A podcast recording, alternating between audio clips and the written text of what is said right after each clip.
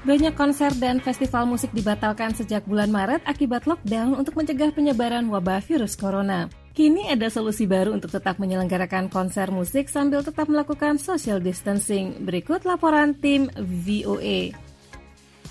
Pandemi corona telah membuat banyak konser dan pertunjukan musik hidup dibatalkan. Sebagian penyelenggara festival musik bahkan menunda jadwal pertunjukan hingga tahun 2022.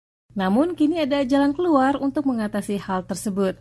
Konser musik drive-in muncul sebagai solusi kreatif bagi industri musik yang sedang mengalami krisis akibat wabah virus corona.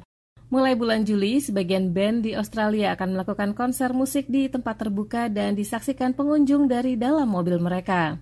Band rock asal Australia, Hockey Dad, biasanya menggelar sejumlah pertunjukan setelah merilis album baru. Kini untuk mempromosikan album terbarunya, Brain Candy, mereka melakukan sesuatu yang baru yaitu drive-in concert atau pertunjukan musik yang ditonton dari dalam mobil pada bulan Juli mendatang. Sekitar 400 mobil penggemar akan memadati konser tersebut yang digelar di tempat terbuka yang luas, Bully Showground. Sejumlah bioskop mobil, termasuk tempat pacuan kuda di Australia juga ikut menggelar pertunjukan musik bagi band lainnya.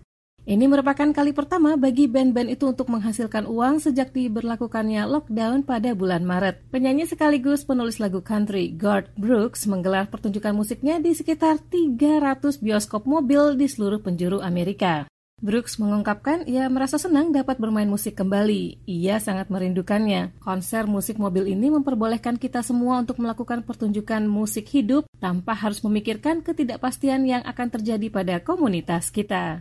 Harga tiket masuk dihitung per mobil yaitu sebesar 100 dolar terlepas dari seberapa banyak penumpang dalam mobil. Namun jumlah penumpang di dalam mobil harus sesuai dengan jumlah sabuk pengaman. Brooks menambahkan, konser musik mobil itu juga mengikuti peraturan yang disarankan oleh Pusat Pengendalian dan Pencegahan Penyakit CDC, peraturan pemerintah federal dan lokal, yaitu memberi jarak sekitar 2 meter di antara mobil, mengenakan alat pelindung diri, dan membatasi kapasitas toilet. Demikian laporan tim VOA dari Washington DC.